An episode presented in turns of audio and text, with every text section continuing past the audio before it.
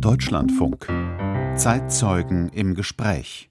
Birgit Wenzin im Gespräch mit der Regisseurin und DDR-Bürgerrechtlerin Freya Klier.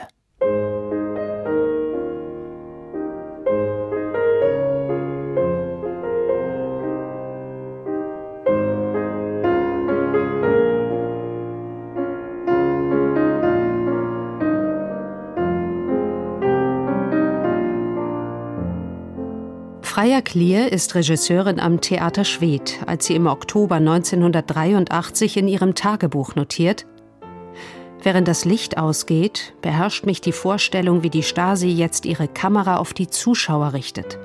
Wie sie jede Regung, jedes Lachen im Film festhält, jede Reaktion auf eine politische Spitze.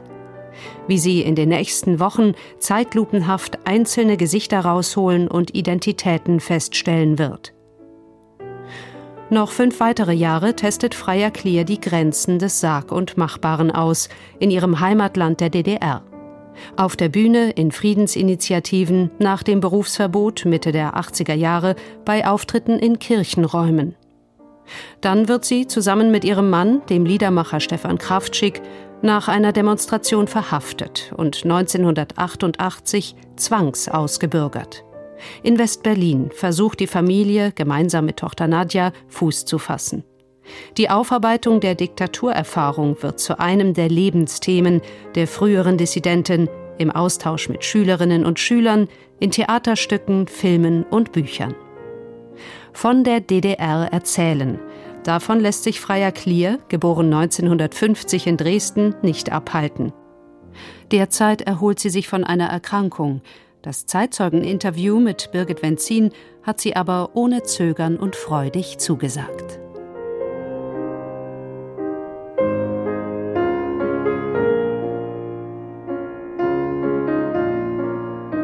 Wir haben es war nicht mit dem Verlassen der DDR getan, sondern eigentlich bis solange es die DDR gegeben hat, sind wir auch verfolgt worden, auch hier in Westberlin. Auch wenn es schmerzt. Ein Lob der Rückschau. Frau Klier, für Sie gibt es nicht nur zehn Gebote, Sie haben ein elftes Gebot. Was ist das für ein Gebot? Also ich habe das elfte Gebot als mein elftes Gebot extra genommen, damit es nicht so anspruchsvoll ist, sondern mein elftes Gebot ist, du sollst dich erinnern. Das wird zu wenig gemacht. Also es wird zu sehr vergessen, was in der Vergangenheit gewesen ist. Also erinnern ist für Sie etwas, eine Kraft und etwas ja. Positives. Ja, ne? was auf jeden Fall. Mhm.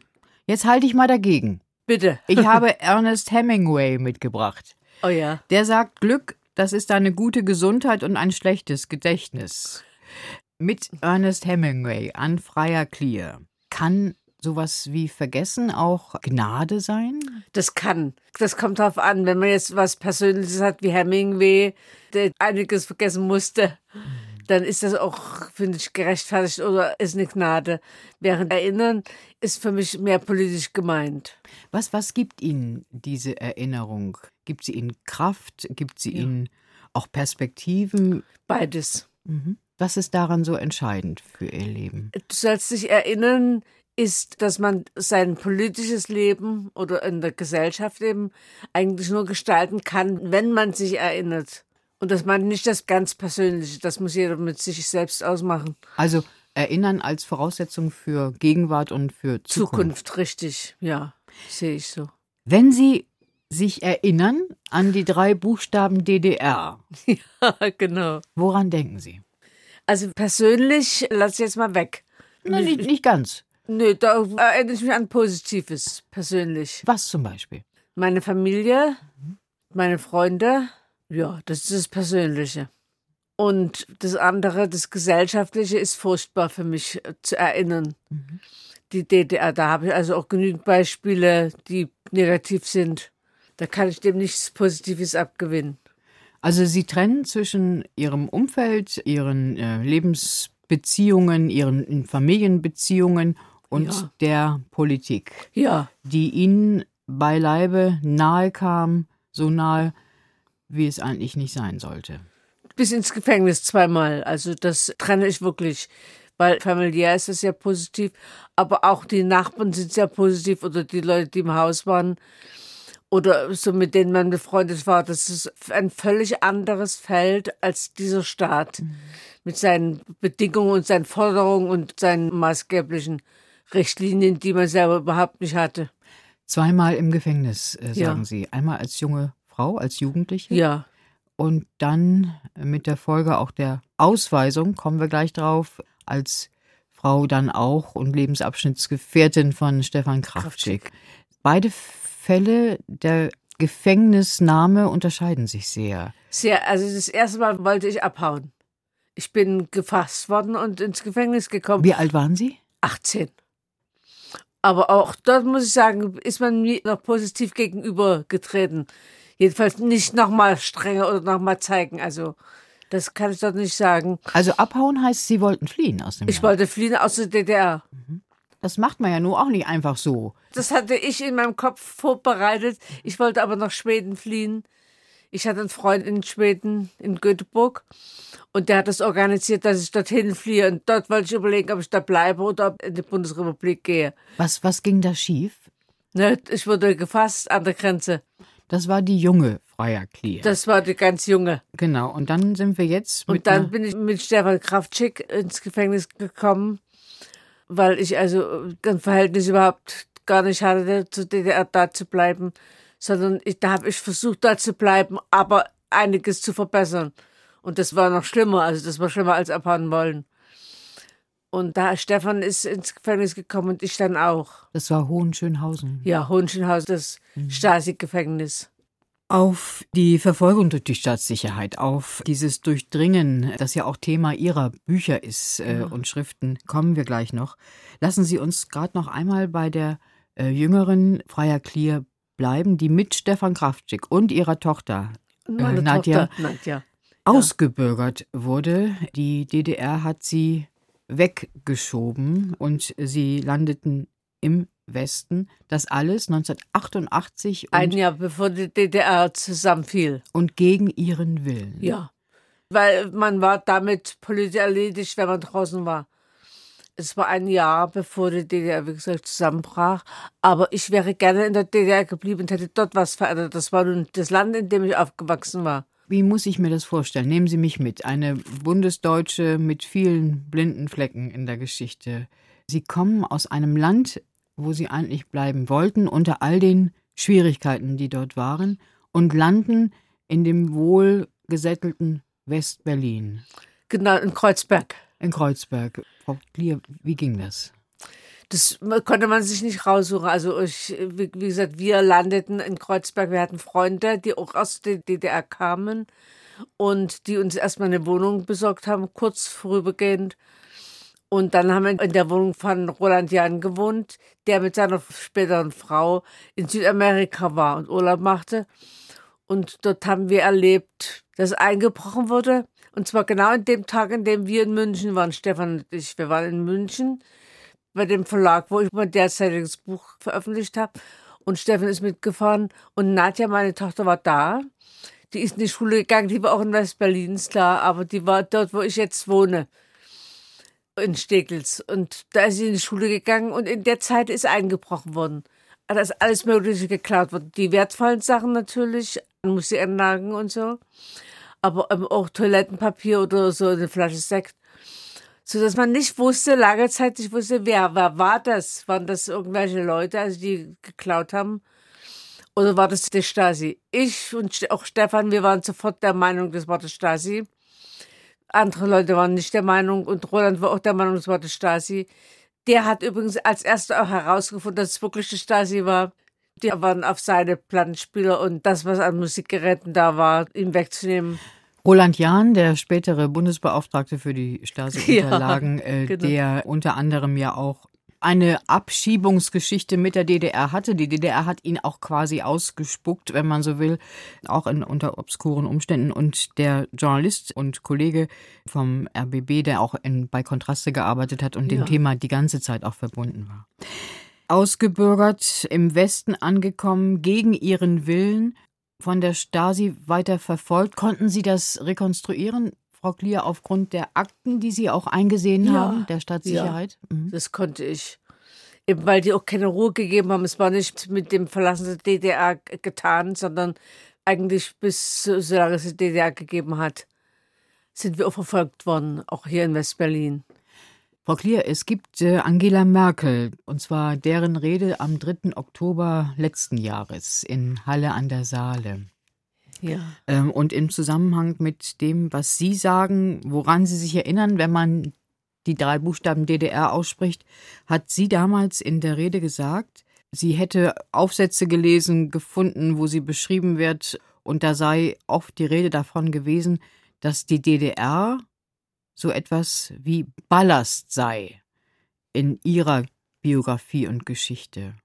Ballast, also etwas, was einem beschwert, ne, was ja nicht, nicht vorwärtsgewandt ist. Und sie, Angela Merkel, sagt dann wörtlich, ich erzähle es nicht als Bundeskanzlerin, ich möchte vielmehr als Bürgerin aus dem Osten erzählen. Als eine von gut 16 Millionen Menschen, die in der DDR leben, gelebt haben, die mit dieser Lebensgeschichte in die deutsche Einheit gegangen waren und solche Bewertungen immer wieder erleben. Würden Sie, wenn Sie die Summe betrachten aus persönlichen, familiären Beziehungen und Politik, äh, sich auch so wehren wie Angela Merkel? man kann die DDR und die Lebensgeschichte nicht als Ballast bezeichnen, sondern man muss sie wahrnehmen. Ja, würde ich im Unterschied zu Angela Merkel, würde ich das machen. Also ich würde sie wahrnehmen. Das heißt, ich, Ballast, ich, kann man so oder so sehen. Ich empfinde die auch als Ballast, aber nicht als was, was ich mit mir rumtragen muss, sondern womit ich eigentlich produktiv umgehe, so ich das kann.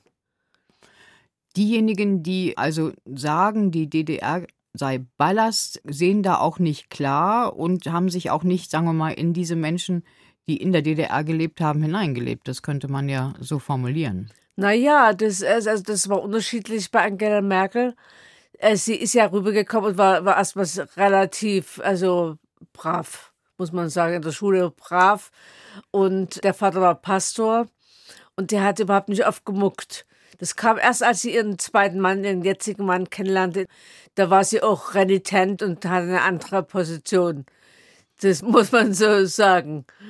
Also sie hat auch einen Weg der Lebensgeschichte in der DDR hinter sich, ähm, der zunächst nicht so startete, wie er dann schlussendlich ja auch endete. Ne? Das ist richtig, der startete nicht so. Sind wir, wenn wir uns erinnern, zu statisch. Also dass zum Beispiel im Jahre 2021 eine Kanzlerin, die inzwischen jetzt gewesene Kanzlerin, noch daran erinnern muss, ne, dass jemand sagt, du kommst aus einem Land und das ist Ballast auf deinen Schultern. Sind wir zu wenig empathisch, zu wenig auf Lebensgeschichten orientiert. Das würde ich nicht sagen. Okay. Weil ich sehe es gerade an den jüngeren Leuten, also an Mann und Tochter und ihren Freunden Frau Klier, es ist gut, dass Sie da eine Summe draus machen. Das ist auch die Erfahrung beispielsweise der Generation, die jetzt wichtig ist für dieses Land, egal in ja. welcher Himmelsrichtung sie lebt.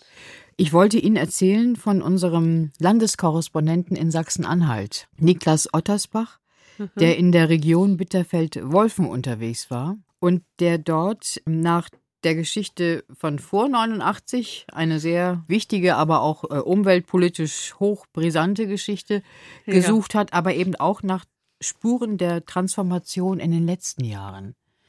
Und er hat zwei Aussagen mitgebracht von Menschen aus der Region, die finde ich ganz bemerkenswert. Mhm. Er sagt zum einen, hätten ihm dort alle gesagt, uns fehlen die jungen Leute, ja. die aber jetzt langsam zurückkommen. Ansiedeln dort wieder. Also die Zahl der Rückkehrer dort ist größer als die Zahl der derer, die jetzt weggegangen das glaube ich. Äh, auch aus Baden-Württemberg, aus Bayern, ja. wo auch immer. Und das Zweite ist, er hat mit vielen Menschen dort gesprochen, die sagen, ah, vielleicht haben wir zu wenig von uns erzählt. Also wir brauchen hier keine neue Geschichte, sondern wir müssen von unserem Lebenswillen berichten, von unseren Lebenswünschen und auch von unseren Gefühlen. Ja. Gibt es da noch Potenzial nach oben? Was sagen Sie? Insgesamt oder beim Ja, in, insgesamt. Jetzt? Also, weil das war jetzt praktisch so ein kleiner Ausschnitt. Wenn Freier Clear darauf guckt und hört und auch über die Schulbesuche, die Sie machen, und so sprechen wir gleich, Ihre Erfahrung ja. mit einspeist. Also sind wir zu wenig persönlich und sind wir immer sehr schnell politisch? Das ist richtig. Also ich denke, wir müssen stärker persönlich werden. Auch ich selbst bin immer wieder auf Menschen getroffen, die mir geholfen haben oder also die, die mir nicht geschadet haben. Das ist ja auch schon was wert in der Diktatur. Und das ist bisher zu kurz gekommen.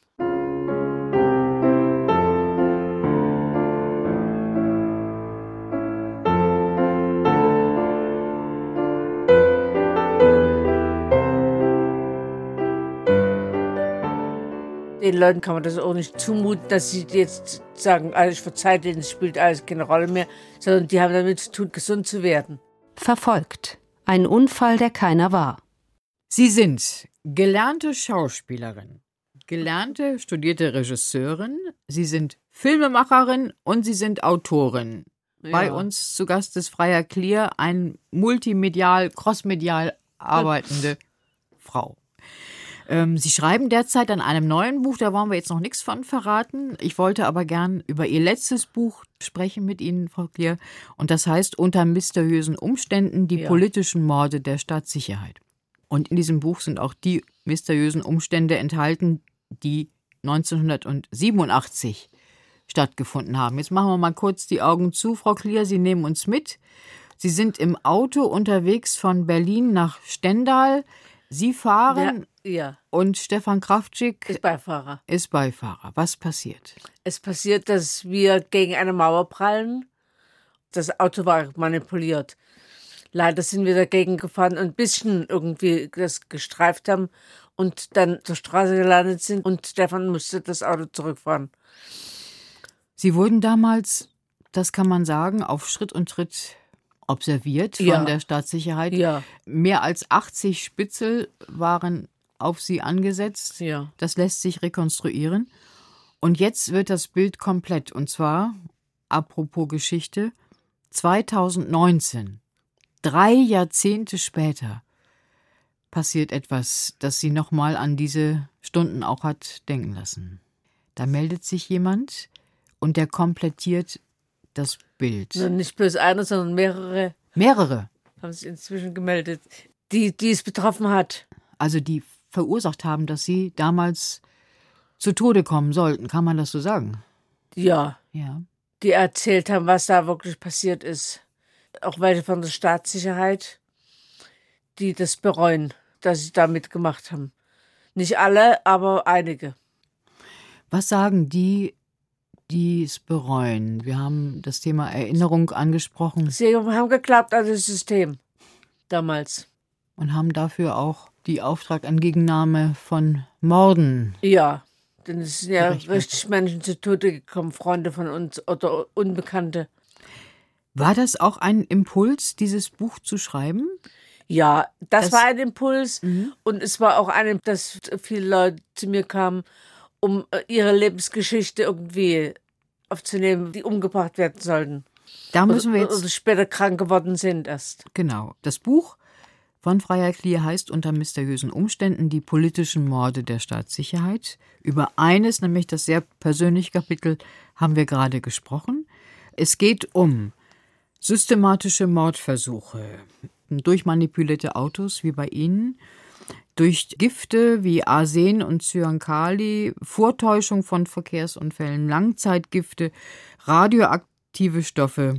Das alles, Frau Klier, zeigt in ihrer Rekonstruktion, dass nicht nur die psychischen Verwüstungen der Stasi fortwirken, Sie lassen das zum Teil an manchen Beschreibungen mancher Biografie auch offen in dem Buch, hm. sondern dass wir ja auch eine fortwirkende Macht der Staatssicherheit spüren. Würden Sie sagen, gehen Sie so weit, dass Sie sagen, diese Macht der Staatssicherheit wirkt noch heute? Teilweise ja. Teilweise ist die, konnten die Menschen das von sich schieben und in, in dem geschichtlichen Raum sehen, in dem das stattfand. Aber es ist auch so, dass teilweise die Ausbrüche dann oder die Erkrankungen erst später passiert sind. Da waren sie eigentlich schon in Sicherheit. Und den Leuten kann man das auch nicht zumuten, dass sie jetzt sagen, alles verzeiht denen, es spielt alles keine Rolle mehr, sondern die haben damit zu tun, gesund zu werden. Der Beginn der Rekonstruktion dieser Geschichte der DDR, die Sie aufgeschrieben haben im vergangenen Jahr, ist, dass ganz viele Menschen auch zu Ihnen kamen und ja. Ihnen diese Geschichte erzählt haben. Es sind Dissidenten, es sind Pfarrer, es sind Schriftsteller gewesen und sie haben es zusammengetragen und es sind um die 70 Menschen, die sich ihnen da auch offenbart haben, die zum Teil jetzt ja selber auch schwer krank sind Ja. äh, und immer noch in diesem Kapitel ihres Lebens stecken, wenn man so will. Ich habe jetzt mal ein Wort von Ihnen aus dem Vorwort mitgebracht, Frau Klier. Und ich zitiere, Sie schreiben, Ihnen möchte ich dieses Buch widmen, diesen Menschen und ihren Freunden und Verwandten. Einige nehme ich genauer unter die Lupe. Ihre Arbeit, ihre Bedeutung für die Unterdrückten in der DDR, das Seltsame ihres plötzlichen Todes. Dabei behaupte ich nicht, was ich juristisch ohnehin nicht beweisen könnte. Ich schlage dem Leser lediglich vor, auch diese Variante und deren Logik zu durchdenken. Zitat Ende, freier Ja. Clear. Das ist starker Tobak.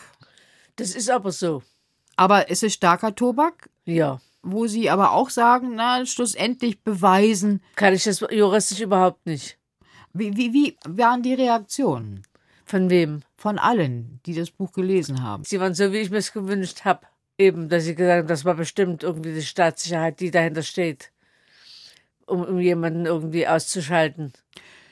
Sie haben ähm, auch äh, Kapitel und Beschreibungen drin, wo ganz klar hervorgeht, wir haben es an Ihrer Person 1988 auch gerade äh, besprochen, das geschah ja nicht nur in der DDR, sondern es geschah in Westberlin, es geschah in Westen Deutschlands, es geschah in Israel.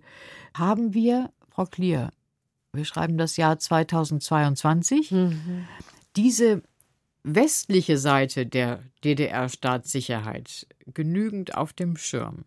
Nee, die ist noch gar nicht richtig durchgedrungen. Es wurde noch zu sehr, also von Einzelfällen abgesehen, aber noch wurde noch zu sehr Stasi gleich DDR irgendwie gesehen. Und nicht das, was sie im Westen angerichtet haben oder auch in anderen Ländern. Das ist zu wenig bisher passiert. Wie kann man das anstoßen? Also wie kann man auf diese Seite der Staatssicherheit und der deutsch-deutschen Geschichte aufmerksam machen? Ähm, An, an Fällen. Man muss einfach einen Fall nehmen sich und, und den richtig angucken. Dann sieht man das oftmals. Ich habe eine ganze Zeit lang Sportler gemacht, Sportler im Westen. Die wurden von westlichen Sportlern rübergeholt, weil sie abhauen wollten. Und da war es dann so, dass dann die Stasi die Menschen, DDR-Bürger ursprünglich, also krank machten, dann haben sie es am Herzen gehabt oder sonst wo. also der Einsatz von Dopingstoffen beispielsweise. Zum Beispiel, also Doping, das weiß ich nicht, aber auf jeden Fall so, dass sie nicht mehr richtig ihren Sport machen konnten. Trainer, vor allem auch, die aus der DDR kamen und die sind gestorben. Ne? Ähm, haben Sie noch andere Begegnungen, wenn Sie daran denken? Also 1988 Rausschmiss aus der DDR, wenn man so will. Dann äh, 1989 äh, die Revolution, äh, die aufgehenden Mauern und anhaltende Staatssicherheit äh, ja in der Bewältigung, auch in der Geschichtsbewältigung, in dem Versuch, das aufzuarbeiten, aber auch direkte Begegnungen. Haben Sie seither an Ecken und Enden, wenn Sie unterwegs sind im Land, in der Stadt, gespürt, dass da noch so etwas wie eine alte Macht ist, eine alte Machtsubstanz? Also kaum. Die sind mir gegenüber, aber auch anderen gegenüber, die politisch nicht einverstanden waren in der DDR, sehr zurückhaltend, sind, geben sich eher weg als her. Jetzt. Im vereinten Deutschland. Das muss man sehen, richtig.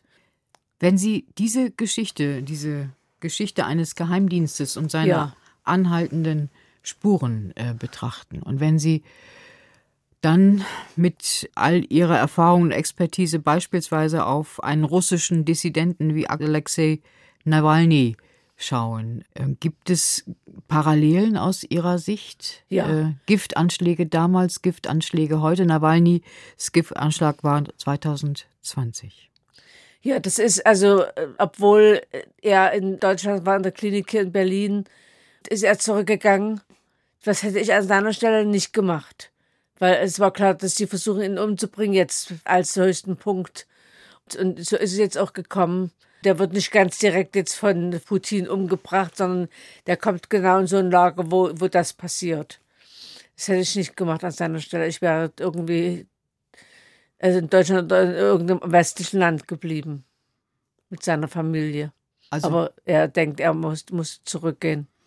Sie sagen, diese russische Geheimdienstarbeit ist der in der DDR sehr nahe. Umgekehrt. Also das war zuerst in Russland und dann hat die DDR praktisch gelernt vom großen Bruder. Und der tut's noch heute. Und der tut's noch heute, ja.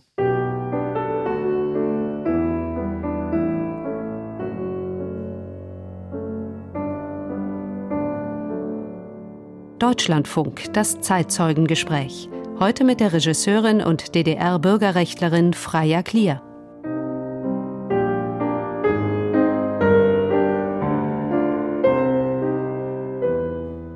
In den meisten Fällen muss man sagen, die berichtet es ganz positiv. Also nicht nur ihr eigenes Leben, sondern ich habe gut gelebt, es gab dieses, es gab jenes.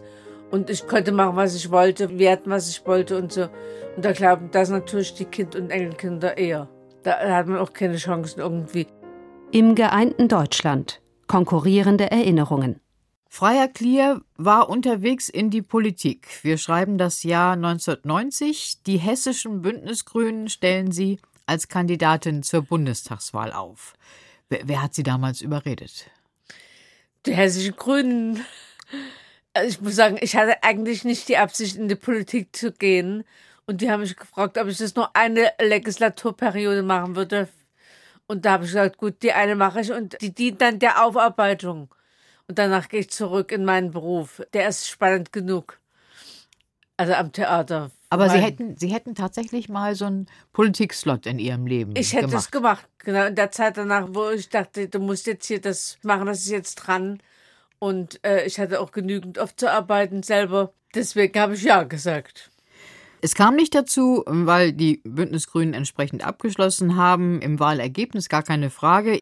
Der Bürgerrechtler Werner Schulz sagt sinngemäß auch über diese Zeit und vielleicht auch über heute, die Bürgerrechtler in der Partei haben sich aufgelöst wie Zucker im grünen Tee. Wenigstens ist der Tee schmackhafter geworden. Und ja, aber eigentlich sind sie weg. Warum ist das so, Frau Klier? Auf jeden Fall finde ich es erstmal gut, was der Werner sagt. Das ist ein schönes Beispiel. Sie sind also der Melange, in der Sie jetzt sind, vielleicht Einzelne sind ganz gut und geeignet, auch in die Politik zu gehen, aber nicht als Partei. Sie haben sind ja damals im Bundestag gekommen, später, viel später noch. Und ich kenne einige aus der Partei, aber ich weiß nicht, ob die als Partei jetzt irgendwie noch so. Aber ich will das schon noch wissen von Ihnen. Sie sind jetzt sehr diplomatisch in Ihren Antworten. Sind die Revolutionäre von damals, Sie sind Revolutionäre, im Politikbetrieb der gesamtdeutschen Landschaft gescheitert oder am Politikbetrieb? Frau Klier, seien Sie nicht diplomatisch, bitte. Am Politikbetrieb, würde ich sagen. Weil? Naja, weil ihnen doch zu viel Knüppel zwischen die Beine geworfen wurden. Von wem? Von denen, die schon da saßen. Es war Also- unterschiedlich, aber sowas. Also Also man wollte Ihre frische Luft oder Ihre andere Perspektive nicht äh, haben, nicht haben. hm, würde ich sagen, ja. Von Werner Schulz ist auch ein Wort. Werner Schulz sagt darüber hinaus, sie brauchen Nerven, Geduld und den berühmten langen Atem. Ein Stück davon haben wir den Grünen gegeben und vielen von uns ist die Puste ausgegangen. Vielleicht bin ich eine besonders resistente Natur. Ich habe trotz mancher Zurückweisungen und Verletzungen ausgehalten, weil ich inhaltlich von dieser Partei überzeugt bin. Ja, Werner war ja auch in Brüssel dann als Vertreter seiner Partei. Der hat sehr viel Gutes getan. Das muss man wirklich lassen. Also, aber dass er auch noch witzig ist, das fällt mir jetzt erst auf. Wenn Sie mir die Landschaft der Bürgerrechtler von damals heute beschreiben, äh, wie muss ich mir das vorstellen? Freier Klier ist in Berlin zu Hause. Hier sind, glaube ich, viele andere auch zu Hause. Gibt es Netze? Gibt es äh, Verbindungen? Gibt es Treffen? Gibt es Inspirationen untereinander? Auf jeden Fall. Und es gibt auch Netze untereinander. Also ich bin zum Beispiel mit Poppes eng befreundet. Mit, Das ist Ulrike und Gerd Ulrike Poppe. und Gerd, die, die, die sind nicht mehr zusammen, aber die sind auch befreundet miteinander und haben auch Kinder zusammen und Enkelkinder zusammen. Und auch andere, also ich war auch mit Bärbel Bohley befreundet und jetzt bin ich nur noch mit Heidi. Die war in Halle zu der Zeit, da war ich nicht so oft, aber mit der bin ich jetzt zusammen, die ist in Dresden. Bärbel Bohley hat ja einen ganz anderen Weg eingeschlagen, die Bürgerrechtlerin. Frau Klier, sie ist damals nach dem Bürgerkrieg in das frühere Jugoslawien gegangen Das und hat stimmt. dort Kinderheime aufgebaut. Und sie wollte auch nicht mehr die Galionsfigur Figur sein. sein, ja. Also es gibt auch einige, die sich wirklich von dieser Geschichte, ihrer eigenen Geschichte auch abgewandt haben und gesagt haben, da muss jetzt was Neues her. Das ist richtig, das hat Bärbel richtig gemacht, obwohl die ist dann zurückgekommen nach Deutschland, weil sie es da auch nicht so gut fand. Und aber da hat sie erstmal ein ganzes Stück irgendwie selber als Pionierarbeit geleistet. Ich muss sagen, ich selber empfinde mich nicht als Galionsfigur. Für, für manche bin ich das, für andere nicht. Und ich will auch nicht mehr das machen, was ich früher gemacht habe. Und darauf will ich kommen, bitte, weil ich behaupte, dass Sie eigentlich doch eine politisch wirkende Frau geworden sind. Jetzt nicht unbedingt im Parlament. Das ja, nicht im Parlament, aber außerhalb auf jeden Fall. Sie sind in Schulen unterwegs. Jetzt nicht mehr, aber ich war es bisher. Also bis zum letzten Jahr, als ich krank wurde, dann da ging gar nichts mehr. Aber da bis dahin war ich an Schulen. Und das hat mir sehr gut getan. Also auch mit der jungen Generation und der zu erzählen, also von unserem Leben. Wie muss ich mir das vorstellen, Frau Klier? Das sind ja dann wahrscheinlich historische Unterrichtsstunden und oder Ja. politische. Und wie hat das geklappt? Also haben die Lehrer Sie angesprochen? Haben Ja. Sie die Schulen angesprochen? Die die Lehrer haben mich angesprochen, ob ich zu ihnen an die Schule komme. Und ich war dann nur im 9. und 10. Schuljahr oder 11., 12., je nachdem, in welcher Schule das war. Bei kleineren hat es keinen Sinn gemacht, die waren zu klein. Einfach, da muss jemand anders kommen, muss was anders machen. Und ich habe da ein Stück gelesen aus meinen Büchern und dann haben wir Gespräch geführt. Das war eigentlich gut, für mich auch sehr sinnvoll. Wie haben die Schüler reagiert? Die, Positiv. die Schülerin. Aber da kam jemand aus einer anderen Welt, oder? Da kam jemand aus einer anderen Welt, der erzählte über eine andere Welt, die Gott sei Dank vorbei ist. Wie, wie, wie konnten Sie die packen? Dadurch, dass das spannend war. Das fanden die spannend und auch ähm, so nahbar für sie. Sie sagen, nichts ist wichtiger in dieser Zeit, als über Diktaturen zu sprechen, die ja, Ja. weltweit äh, numerisch auch auf dem Vormarsch sind. Frau Klier, das Interesse war stark, die Einladungen kamen zuhauf. Sie waren quasi ja als Demokratiereisende auch unterwegs im Westen. Es gab geradezu oder gibt Desinteresse im Osten. Warum ist das so? Was meinen Sie? Also das Interesse ist nicht überall gleich, aber es, es gibt auch die Schulen im Osten, die gibt es im Westen nicht, wo die Direktoren oder Lehrer PDS sind oder Linkspartei jetzt. Da wird ich natürlich nicht eingeladen. Das ist so.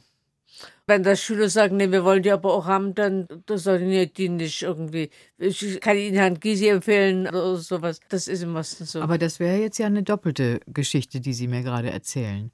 Also, dass es ein Thema ist, die Bürgerrechtlergeschichte in der DDR, in der BRD und in Gesamtdeutschland, die weggeturft wird, das ist ja das eine. Ne? Also es ist zu heiß oder zu kompliziert oder Nur im, im Osten Genau. teilweise. und das andere wäre ja, dass das eben nicht so ist, sondern dass äh, diese Pädagogen ganz bewusst dann eine andere Farbe dieser Lebensgeschichte einladen Ja, und die Farbe Clear nicht so gerne auf dem Schirm haben. gar nicht gerne. Nee, das gibt's auch, ja.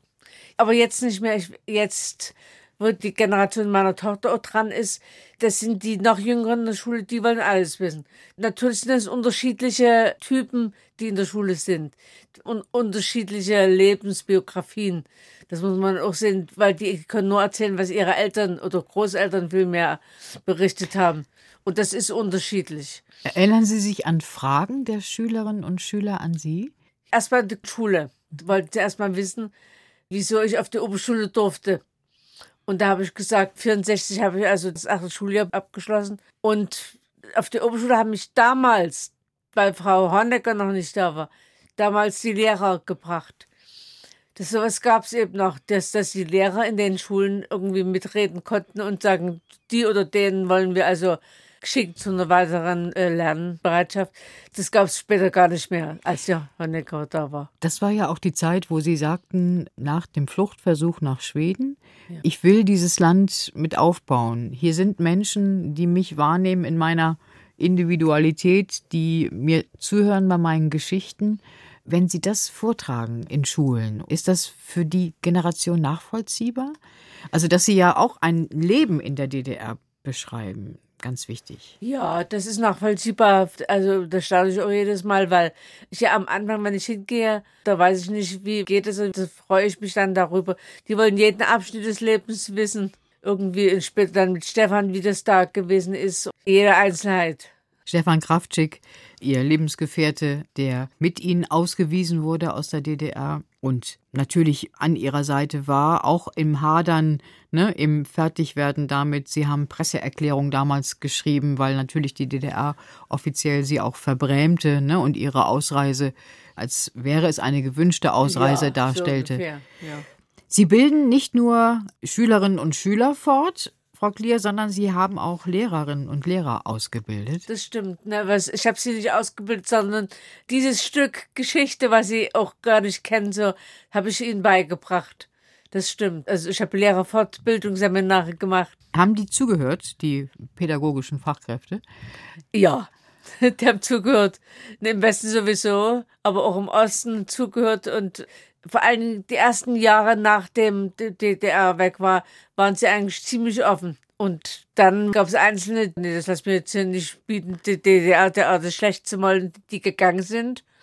Aber im Großen und Ganzen haben die Leute zugehört, die Lehrer. Aber das gab es auch. Das gab es auch, ja. Die aber nicht Kraft eigener Lebensgeschichte, sondern ihnen nicht zuhören wollten. Und Ja, sich die DDR nicht madig machen lassen wollten. Die gut in der DDR gelebt haben, das muss man auch sehen, die, die gab es natürlich auch.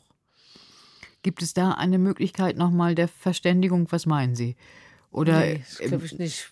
Die sind ja nur raus aus der Generation, höchstens mit den Kindern. Dass die Kinder das anders sehen, aber die kriegen das auch anders erzählt von ihren Eltern oder man muss sagen Großeltern. Denn die Eltern sind auch schon nach, nach der Wende geboren. Die kriegen das ganz positiv dargestellt und glauben das auch.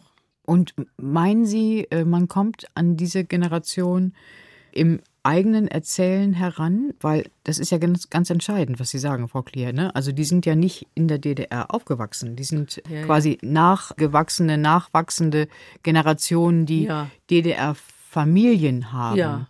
Haben die Großeltern in der Regel, die Eltern, eine solche Macht über diese jungen Menschen, diese junge Generation? Dass da dieses Wissen so eingetrübt ist?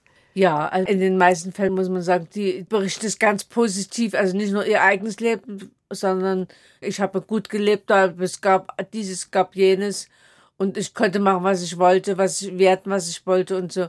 Und da glauben das natürlich die Kind- und Enkelkinder eher. Da hat man auch keine Chancen irgendwie.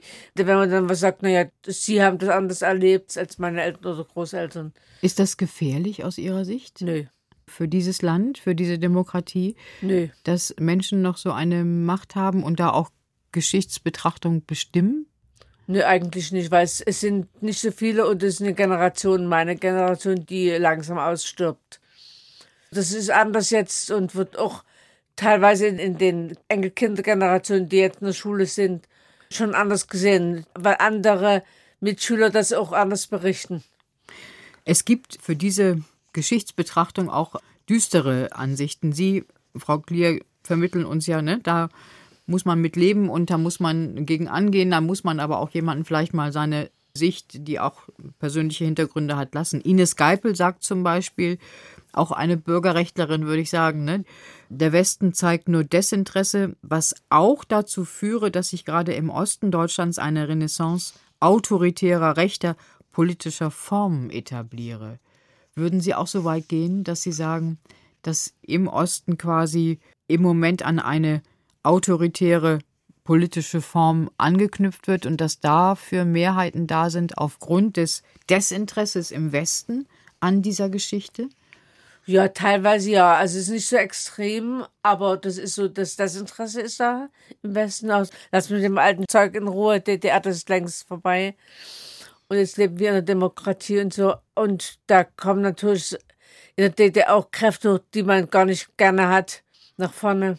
Aber ich würde meinen, dass im Westen mehr Interesse doch ganz gut wäre, dann gibt es ein differenzierteres Bild. Aber wie kann man das wecken? Frau Klier, Sie haben jetzt das Mikrofon. Sie können jetzt appellieren. Wie kann man das wecken? Wie kann man Neugier auch wecken aufeinander? Das ist ja ganz offensichtlich nicht der Fall. Ne? Also, dass sich da Generationen äh, dann doch entlang der Geografie Ost und West nochmal in ihren Schneckenhäusern verkasteln und gar nicht offen sind für Eindrücke und wieder in alte äh, Muster autoritäre Muster zurückfallen. Wie kann man dieses Interesse wecken? Naja, also nur persönlich, glaube ich, indem Menschen sich kennenlernen, einander kennenlernen und dann erzählen von sich oder von ihren Nachbarn oder von anderen und die halten gegen oder stimmen zu. Also auf die Art, denke ich, kriegt man das noch irgendwie gemildert. Und Sie geben da auch nicht auf, ne? Das höre ich. Nö, aus Ihrer ich gebe nicht auf. Würden Sie sagen, Deutschland hat die einzigen erfolgreichen Revolutionäre, die das Land jemals hervorgebracht hat, schon zu Lebzeiten fast vergessen? Teilweise ja. Also ich, ich wenn ich jetzt zum Beispiel an Rainer Kunz denke, von denen redet niemand mehr. Und das finde ich traurig. Das sind Leute, die sich eigentlich, also bis zu ihrem Lebensende, das ist jetzt bald dran, sich einbringen können und Ost wie West gleichermaßen Diskussionsstoff geben könnten. Aber mit Revolutionären haben wir das in Deutschland nicht so, oder? Nee, nicht so. 1848 das letzte Mal.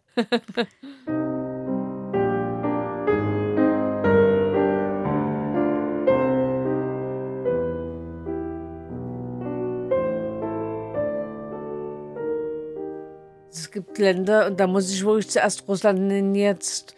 Russland ist für mich ein ganz furchtbares Land wo Gorbatschow sogar gesagt hat, das setzt nicht dort an, wo es 91 war, sondern es wird der Versuch gemacht, das Ganze zurückzudrehen.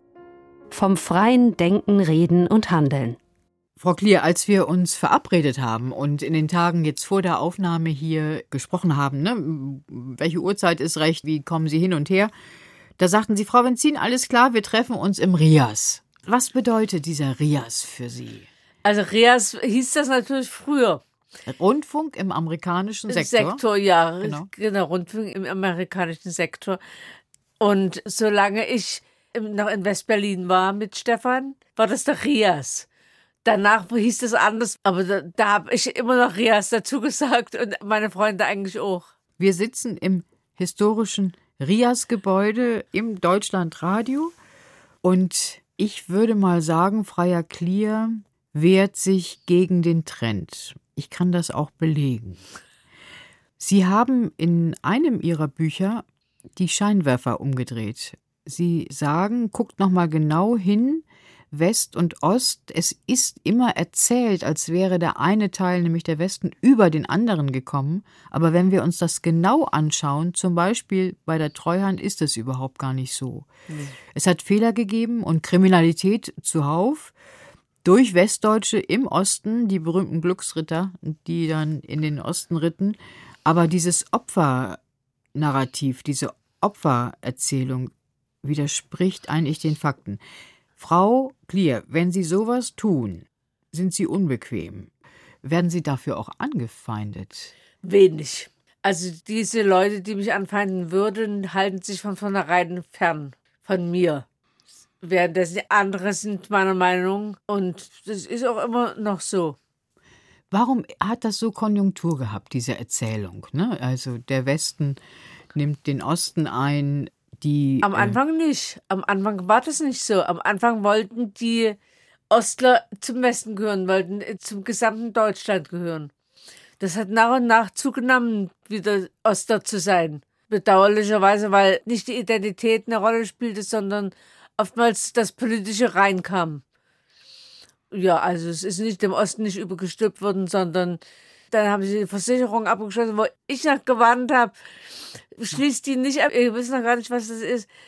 Und dann muss ich mir im Osten anhören, dass gesagt wurde, Frau Klier, Sie gönnen uns ja nicht mal das Kleinste.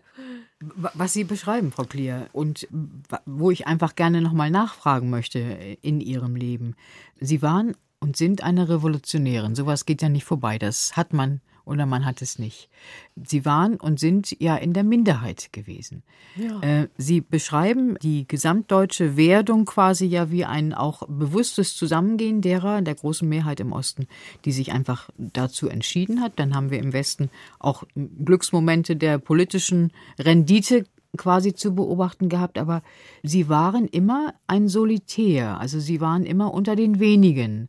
Wie schafft man das? Das bedeutet auch, man muss Kraft haben, oder? Naja, ich richte mich nicht nach den vielen aus, sondern nach Einzelpersonen. Rainer Kunst zum Beispiel ist eine Persönlichkeit, nach der ich mich ausrichte. Und da sage ich mir dann, ja, so will ich werden wie er. Und auch seine Frau ist auch ganz toll. Was bringen Sie mit, möglicherweise auch aus Ihrer Familiengeschichte, aus Ihrer Familie, dass Sie an der Stelle äh, wehrhafter waren und oder einen offeneren Blick hatten, auch für Repression als andere? Ja, teilweise kommt es aus meiner Familie. Wobei ich sagen muss, dass also auch meiner Mutter im Betrieb keineswegs schlecht gegangen ist, sondern da haben sich ihre Kolleginnen und Kollegen vor sie gestellt, wenn die Stasi gekommen ist oder was gefragt hat oder sie bestraft werden sollte für ihre Kinder. Mich zum Beispiel und Stefan. Da haben die sich davor gestellt, haben gesagt, nee, das, die macht eine gute Arbeit, Punkt. Und mein Vater, der war sowieso mutiger. Dafür hat er ja auch im Gefängnis gesessen, in 50er Jahren. Und manchmal ist es so, dass ich mich an irgendwelchen Leuten orientiere, die eigentlich gut sind, ohne jetzt irgendwie Krawall zu machen. Aber Sie haben auch die Kraft aus der eigenen Familie, ne? Ja, also aus, ja. dem, aus den Widerstandsgeschichten Ihres Vaters, Ihrer Mutter. Ja. Sie selber sind mit Ihrem Bruder, als beide in Haft waren, die Eltern im Kinderheim gewesen für ein Jahr. Und wenn ich das so vermessen fragen darf, begann da die Freier Clear, ich widerstehe Geschichte.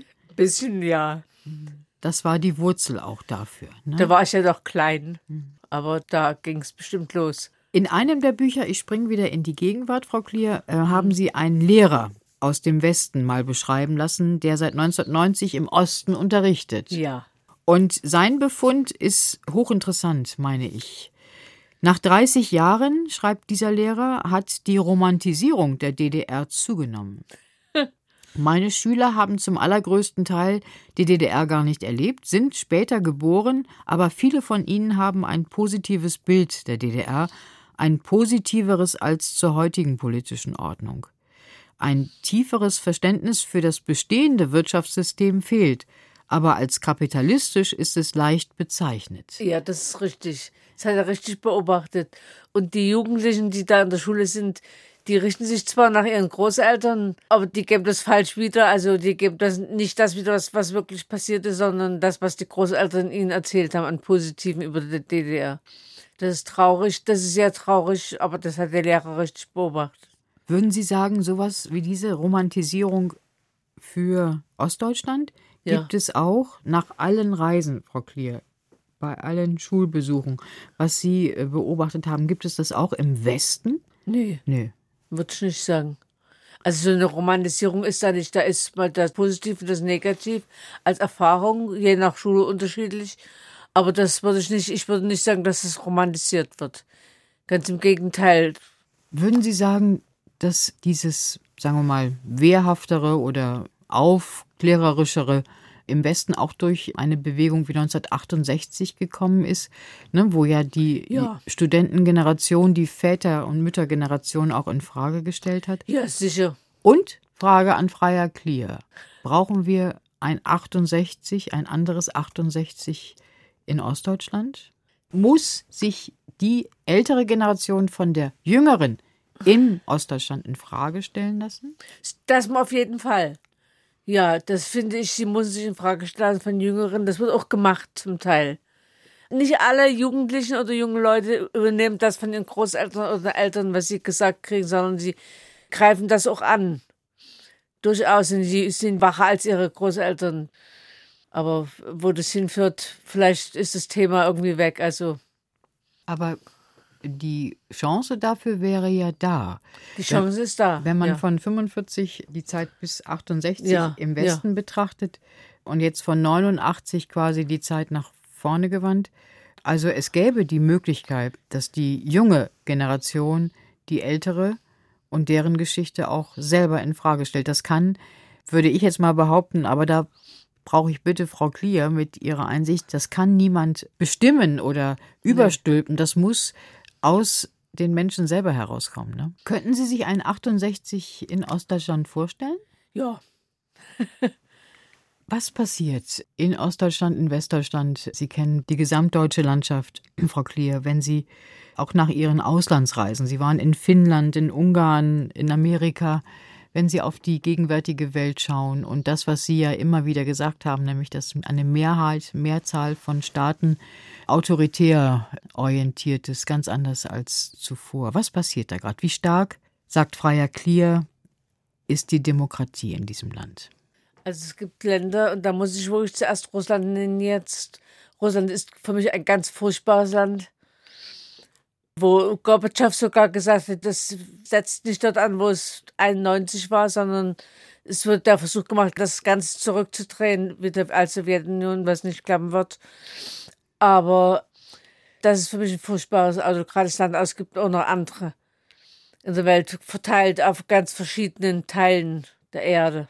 Und die Demokratien, sind die herausgefordert, weil Zeitenumbruch, Zeitenwende, äh, wir ja möglicherweise Demokratie nicht mehr so als Schönwetterveranstaltung erleben ja. werden, sondern möglicherweise auch ähm, ja, ganz andere Bedingungen noch durchleben müssen, die wir noch gar nicht erahnen, energiepolitisch, klimatechnisch. Ja, das glaube ich übrigens. Das glaube ich. Also wir sind angefragt als Demokratien, uns auseinanderzusetzen mit energietechnisch, wie Sie sagen, und oder klimatechnisch. Aber das war auch keine schöne Wetterdemokratie, fand ich. Ich fand, es war, schon anstrengend genug jetzt. Aber die Bewährungsprobe, diese Bewährungsprobe einer Demokratie, die sich behaupten muss, die steht erst noch bevor. Ja, die ist da zugleich und steht uns bevor, allen. Und würde das Freier-Kliersche elfte Gebot dabei helfen? Auf jeden Fall. Auch da musst du dich erinnern, um zu sehen, was findet jetzt statt, was muss in Zukunft stattfinden. Ich denke, ja, das wird auf jeden Fall helfen. Du sollst dich erinnern. Nicht du musst, du sollst dich erinnern. Dankeschön.